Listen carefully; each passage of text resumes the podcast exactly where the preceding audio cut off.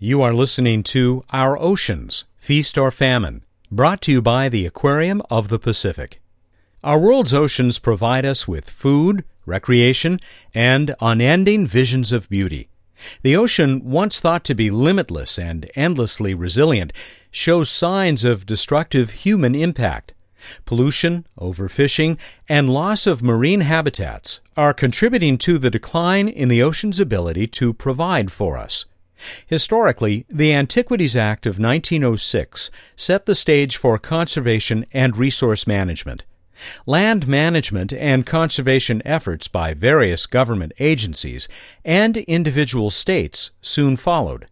Although marine protected areas have existed for decades, marine conservation lags behind land based conservation movements due to the vast areas involved and difficulties in identifying and protecting physical boundaries in the ocean.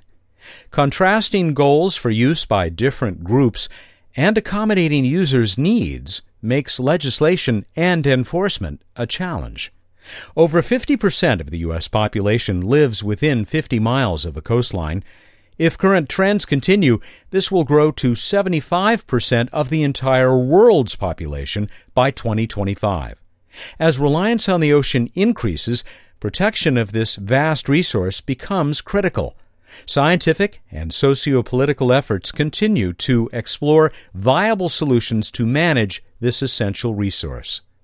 You've been listening to Our Oceans, Feast or Famine, brought to you by the Aquarium of the Pacific.